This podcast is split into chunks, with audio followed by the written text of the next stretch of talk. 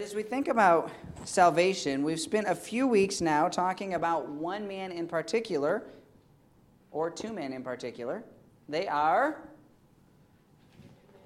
the rich man and Lazarus. That's right, and we find them in which book of the Bible? Luke. And that's important to remember. That is really the only spot we see them. Luke chapter what? 16. I think it's up there, right? So hopefully you remember that. Either you're saved or you're not. When you die, I mean, your confidence has come to fruition in Christ. If you're in Jesus Christ, you know Christ is Savior, your confidence is come to fruition. Romans chapter 8, we are glorified. Our bodies, we've been predestinated and glorified. I mean, so many things we can see in Romans 8, 27, 28, 29, and 30. But then also when we think of the rich man, he had no more hope. In life, he had everything. At least it seemed like it. Now, he didn't have a microwave. How do we know that? They weren't invented, right? Okay. Uh, but he had everything that he could have wanted. But the reality is, when he died, there was no more hope. And that's a sad reality. And as we go through this lesson here today, I want us to remember that's the same for all of our friends, all of our enemies, everyone we know, everyone we don't know, when they die, there is no more hope. It's either they're saved or they're not. And so that's what we've been discussing in Acts chapter 16, uh, verses 19 through 31. We've been looking at the rich man and Lazarus. What are some things that have stuck out in your mind as we've been studying this? What's something that stuck out in your mind? This is not the time to itch your face because I might call on you. Okay, Karen.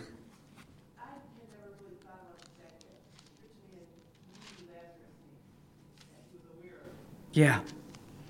Wow. You know, there's a lot of interesting things as we can think about them and apply them. Yeah. What's something that stuck out in your mind through this brief study on the rich man and Lazarus? Nick. I guess this is kind of a question, but did they ever give the rich man a name? No. He's known for his richness, but not for his name. And you know, it's interesting as we stop and we think about that. A good name is rather to be chosen than great riches. We see that in Proverbs. And here this man chose his great riches, and yet what shall it profit a man if he shall gain the whole world and lose his own soul? Yeah. What else is something that stuck out in your mind about this study here?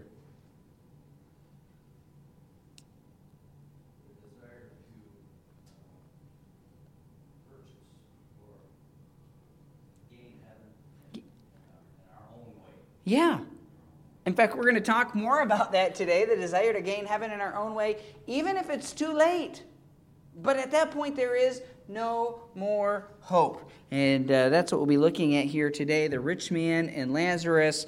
And uh, man, when we look at his life, it was a sad life, but it was more of a sad eternity. Who still is in hell and will be for all eternity, someday even cast into the lake of fire. We looked at that in Revelation. In Luke chapter 16, verse 19 again, there was a certain rich man which was clothed in purple and fine linen and fared sumptuously every day. But that wasn't the case when he died. Did he fare sumptuously when he died? No, he did not. And it's interesting, we're going to skip down through a little bit of this. Uh, verse 20, 4. And he cried and said, Father Abraham, have mercy on me, and send Lazarus that he may dip the tip of his finger in water and cool my tongue, for I am tormented in this flame. He only, again, in hell, what is he thinking about? Others? Not here. He's thinking about himself. Again, he thought about himself. He fared sumptuously every day. At this point, he's thinking about himself. In fact, your first blank the rich man was accustomed to controlling his environment. But he had no control in Hades, did he? he wanted to control his environment. In fact, when it came to his household on earth, he had a lot of control over what was going on or who was around, who he allowed into his gate, who maybe he helped or didn't help on the outside of his gate, uh, what he had to eat, what he had to drink. We know he had plenty of food because he fared sumptuously every day. He was clothed in purple and fine linen. He had lots of money. But here in Hades, it did no good you don't take your wealth with you. There are people who live for themselves here on earth, but they aren't going to take it. whether it's the fun or the passions, the hobbies, whatever it may be, they're not going to take it with them. The rich man here, he was accustomed to controlling his environment, but here he had no control. Have you ever known someone who tries to control everything around them? Right? Now you don't have to point them out or talk about them, but we all know about them, right? Uh, that, that tries to control everything, whether it's by their actions or with what they withhold. There have been churches where people do that. You know, I give my tithe is worth so much more than everybody else's, and so you will either do this or I won't give my tithe. There are people in churches who do that. And the sad reality, there are some of those churches who then have buckled and said, okay, we'll do this because, wait a second, God always takes care of that. Here, the rich man, though, he had everything he wanted on earth and he could control his environment, but he could not do that in Hades. Uh, again, verse 24, he cried and said, Father Abraham, have mercy on me and send Lazarus that he may dip the tip of his finger in water and cool my tongue, for I am tormented in this flame. Think about this verse. He was looking for a little bit of relief. He didn't ask for a gallon of water, even just a drop from a finger that was dipped in water. There's not much left on that finger once you put it out of the water, is it? Yet here, this is what he's looking for. It's also interesting who does the rich man ask, or really try to demand, to do this? He asked Father Abraham to have mercy. Who does he want to come do it, though? Lazarus.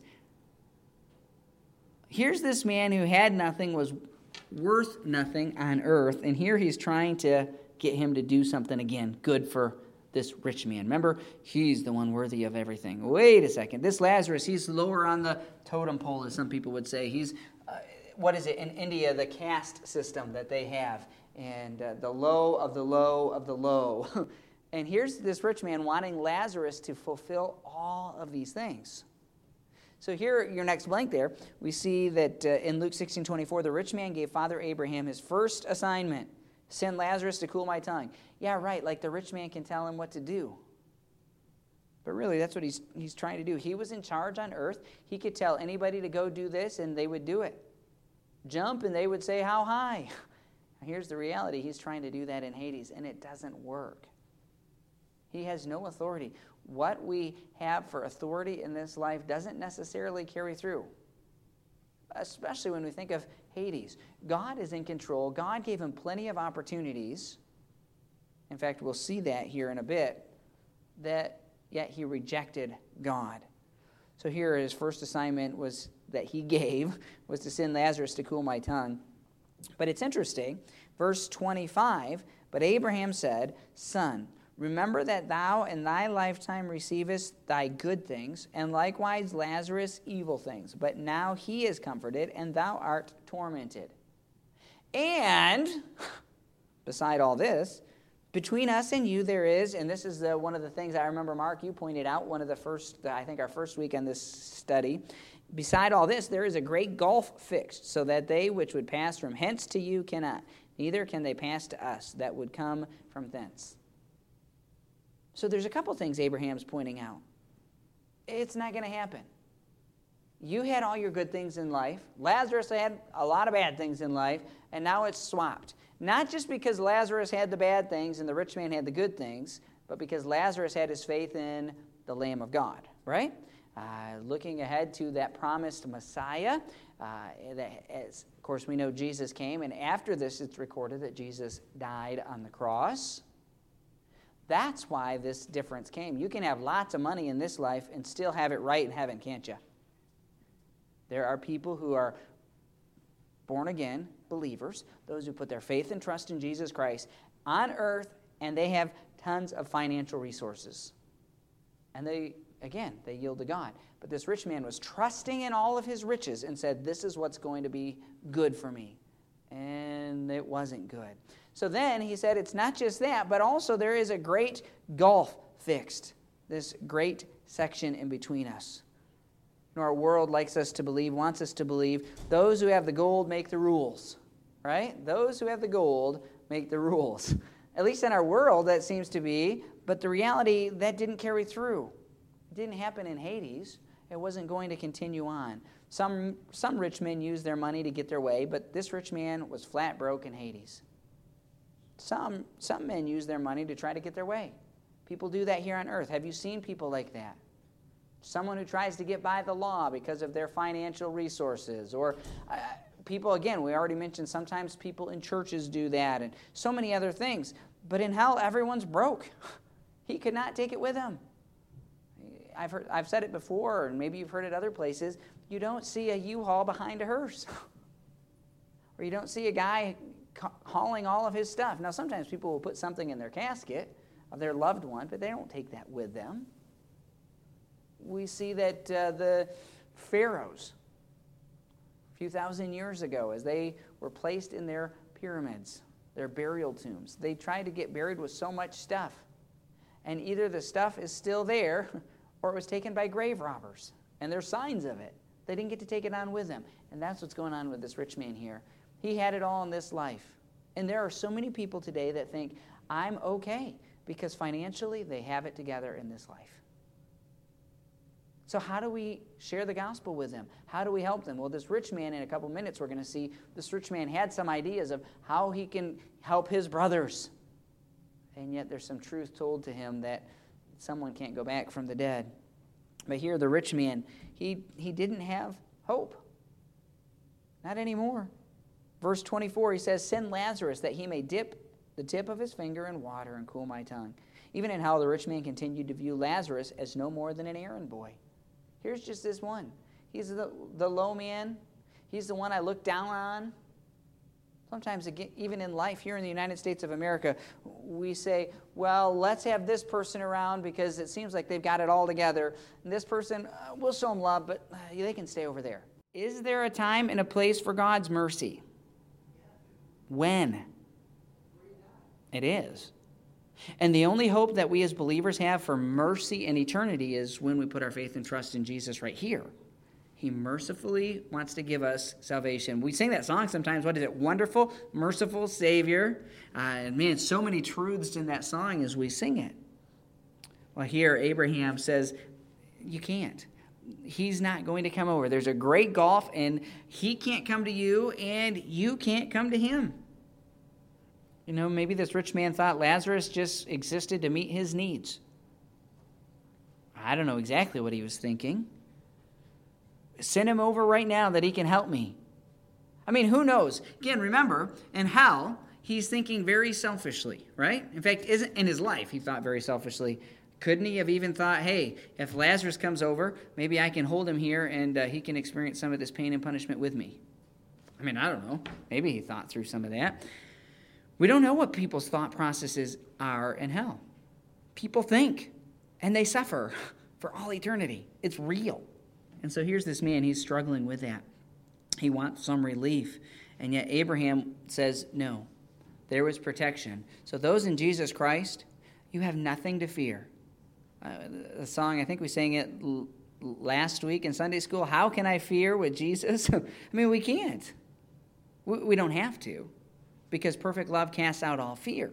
And so there's protection. There was protection for Lazarus because he put his faith and trust in God.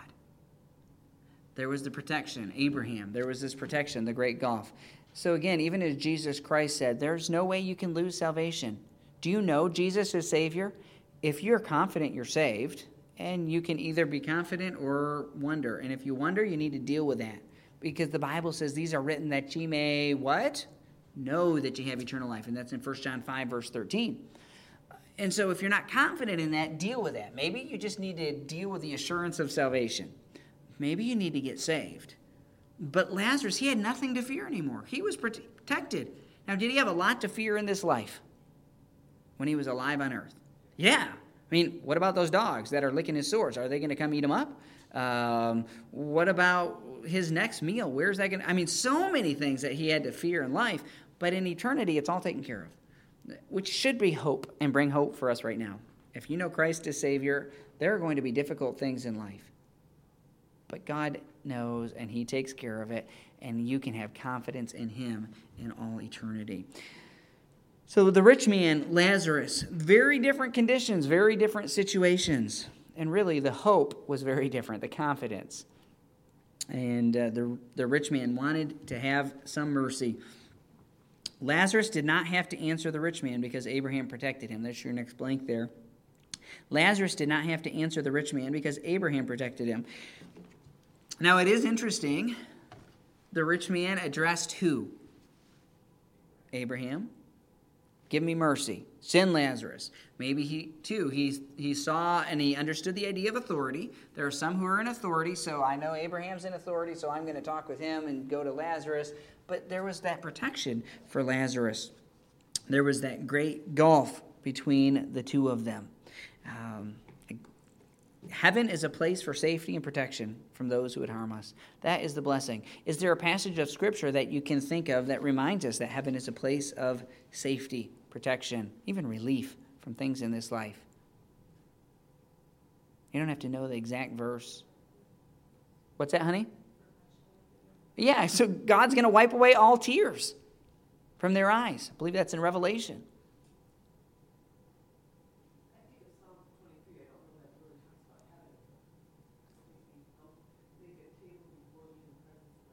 Yeah, and so there are some great promises. I think of Romans chapter 8, I think it's about verse 18, where it talks about how our bodies are groaning for that day of redemption. How many of you, your bodies are groaning for that day of redemption, right? How about emotions? Sometimes we forget that, but that's part of our physical body. Now, I do believe we'll experience emotions in heaven. Why? We've been made in the image of God, right? God gave them to us. So that's a reality. But sometimes our emotions, we struggle with the current situations we're in. But again, we can have hope in Christ. Our bodies ache and groan for that day. Heaven is a place of safety and protection. And uh, people who make you miserable, eh, do you have anybody who makes you ever makes you miserable in life? Now, ultimately, we have a choice in how we respond and deal with our emotions, don't we? But when those difficult times and people come up, my hope is Jesus. He is the rock on which I stand. You know, we can look at the truth of who He is. Um, heaven, that is a day, glorious day. Someday that that will be. An old song says, He'll take me by the hand and lead me through the promised land. Uh, when I look upon His face, wow, just seeing him. What a day that will be. Luke 16, verse 26. And beside all this, between us and you, there is a great gulf fixed, so that they which would pass from hence to you cannot. Lazarus is protected, but then also neither can they pass to us that would come from thence. Your eternity is sealed and settled here on this earth. Some people say, well, I will wait to get right with God. You don't know when your last breath will be. They don't know when their last breath will be. How many of you know someone who was younger than 18 or younger who passed away? I think many of us do.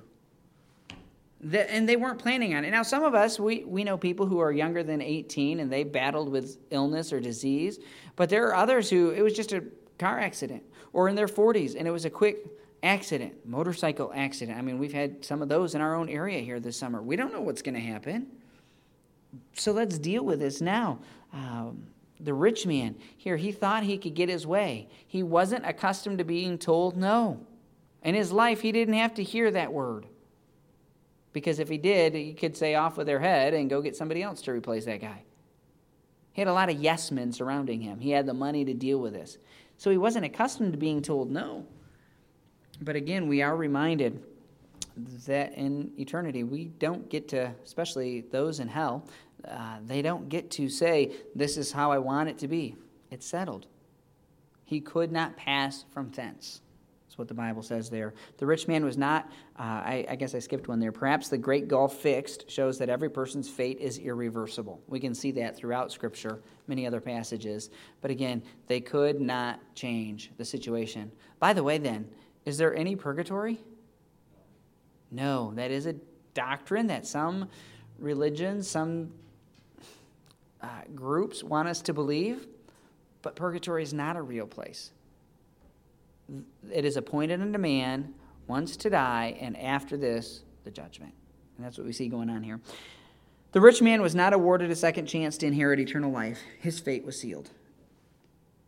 Again, as Abraham said about Lazarus, but now he is comforted, and thou art tormented. It's settled. Does God want to be merciful? Is God merciful? Does God want to show everyone his mercy? Yes. How do we know that? Yeah, God's not willing that any should perish, but that all should come to repentance. So God is merciful. And that's what we're going to get into here in a second because then the rich man's like, well, wait a second, what about my brothers? You know, really, we've got a note there. Uh, it's kind of like what you might see on a bail bond business. If I can't get you out, you ain't getting out. There was no way that Abraham was able to get him out. Why? Because God is the judge. There was no hope. There was no way he could change his destination at this point. In Luke 16, 27 and 28, the rich man gave Father Abraham his second assignment Send Lazarus to my brothers then. So then he says, Okay, so you can't get me out. Uh, then he said, verse 27, I pray thee, therefore, Father. Notice even a little different address here.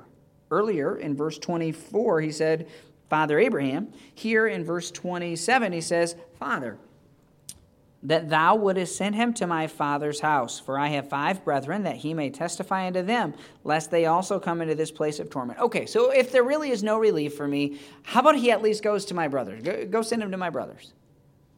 Again, he could not change the destination of himself, and he could not give instructions that were going to be followed. It was set. Unfortunately, uh, you know, some Christians even view God as their own personal errand boy. Okay, God, since this can't happen, how about do this? Yet God isn't that genie in the bottle. I Even I was, Josiah and I were talking with someone this week. God's not just the man upstairs. He is the sovereign God of all creation. Some people don't want to view that. But yet, God is merciful. And he isn't just an errand boy, but he wants to show his mercy, the greatest needs. What are needs? Things we can't live without. Do we need salvation? Yeah, because it is for all eternity. The destination is hell. You ever had someone who said, I want to go to hell? You ever known someone like that or met someone like that? I remember when I was in high school, uh, talking with some boys, and uh, and their smart alecky uh, comments, they they're like, yeah, I can't wait to go to hell. I'm going to go party with my friends. They didn't understand what hell was. Uh, the reality is there is no partying, and the rich man realized that. So he's trying to send then Lazarus to even his own brothers. He, he loved his brothers enough that he wanted to send him. God's not an errand boy. In hell, we don't have that option to give instructions. Um, but it's interesting to see this rich man all of a sudden he became very evangelistic. okay, okay, since there's no help, go send him to my brothers. The rich man was suddenly evangelistic, very concerned about the spiritual condition of his family. Yet he didn't care in life. I don't know about you. Have you taken opportunities to share the gospel? That doesn't mean we're always going to see a response, but show God's love with sharing the gospel. Really, here, the rich man, he saw God as a fire escape. Well, then you just go tell him, you know, go have him tell my brothers. And yet, the Savior, Jesus Christ, is to be loved and served. The response here, verse 29 Abraham saith unto him, They have Moses and the prophets, let them hear them. The rich man, again, he, he's de- addressing Abraham with his desire to go share this truth then with his brothers. I pointed out that he did address him as father in verse 27, and in verse 24 it was Father Abraham. We see some differences there. Of course, it's the same Greek word, uh, but the reality is there's a different address. More of a polite more of one that shows great respect in verse 24 as opposed to verse 27. There's greater respect shown in verse 24 than 27. And we see that. When addressing Abraham in uh, Luke 16 27, the rich man used the term expressing less respect. It was just father. So again, he saw him as having authority, but there was less respect that was shown. The rich man, when Father Abraham said, Okay, they have Moses and the prophets. Let them hear them. What is that referring to? Scripture. And yet, what does this rich man say? He said, Nay, Father Abraham, but if one went unto them from the dead, they will repent. It's not the word of God. That, that's scripture stuff isn't going to change them. Are there people that are like that today? Yeah. Well, then you just send someone from the dead. Now, Abraham said, even if we send someone from the dead, they're not going to believe. Verse 31 And he said unto them, If they hear not Moses and the prophets, neither will they be persuaded, though one rose from the dead. By the way, after this, did one rise from the dead? Who? Okay, especially Jesus. And yet people today say, well, no, that's not good enough. He didn't really do that. So again, we could have people rise from the dead all the time, but wait a second. As Peter said, we have a more sure word of prophecy. It's the word of God. On Wednesday evenings in the auditorium, and actually, I guess in the youth group too, haven't we? We've been studying about how we can understand God's word, the scripture. Because this is what's life changing for you and me, not some emotional reaction and response. Ooh, someone rose from the dead. Abraham said, even if Lazarus came back from the dead, they wouldn't hear him and believe him. They might see that as some mystical person or some weird situation. But the credit wouldn't go to God. It is the Word of God that makes all the difference. Jesus Christ prayed in John 17 17, Father, sanctify them through thy truth. Thy word is truth. God's word is powerful, Hebrews 4:12, and sharper than any two-edged sword. The rich man viewed scripture as inadequate and ineffective. And yet really it was the power of God, wasn't it? It was the power of God.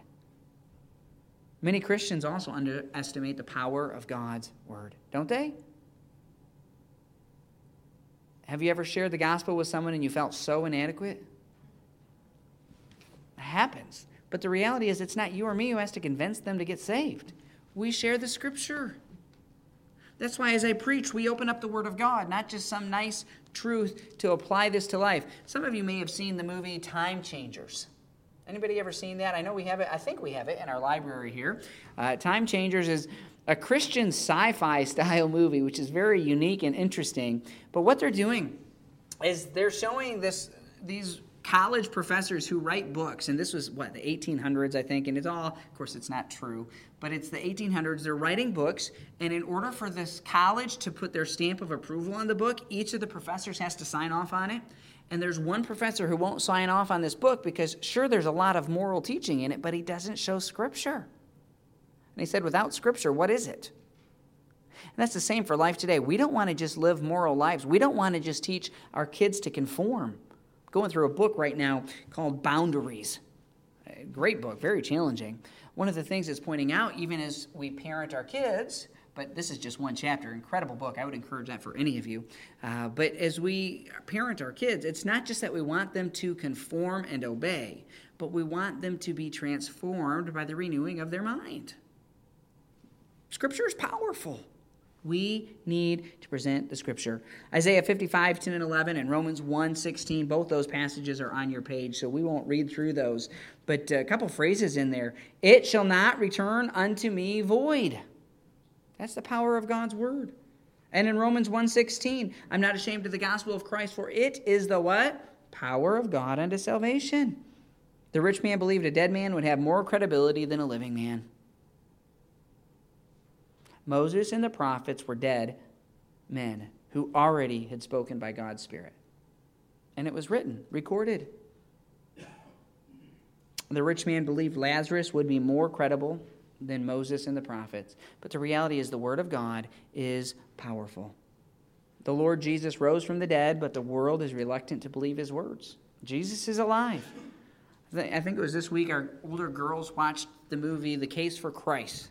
I don't know, maybe some of you have seen that. How, how many of you ever read the book? Anybody ever read the book? It's another great book. I would encourage that. Um, just again, why we believe Jesus Christ is real. Lee Strobel, uh, who is a um, oh journalist for the Chicago Tribune, investigative journalist for the Chicago Tribune, really put a lot of effort into that. And uh, really, it's a challenging book on again pointing back to why we believe the Bible is real. Case for Christ by Lee Strobel. But what a challenge. The Bible is powerful. Even when Jesus rose from the dead, people didn't believe he was the Messiah. The rich man said, Send someone from the dead because they'll believe. And Abraham said, Nope. They have Moses and the prophets. So, really, when we stop and we think about it, we need to share the scripture this week. It's not just enough to invite someone to church, though that's good and important. We don't want to just add to Jeruel Baptist Church. We want to see people know Jesus Christ as Savior. God's word makes all the difference. So, as we've studied hell, we've studied the rich man and Lazarus. This summer, as we have studied men who don't deserve salvation, it really should compel us to tell the lost about the Lord Jesus as we read about all of these individuals in the Bible. Are you compelled to tell the lost about Christ? Do you care? It is the Word of God that makes a difference. Have you seen it in your own life? Anybody? Seen the Word of God and make a difference in your life?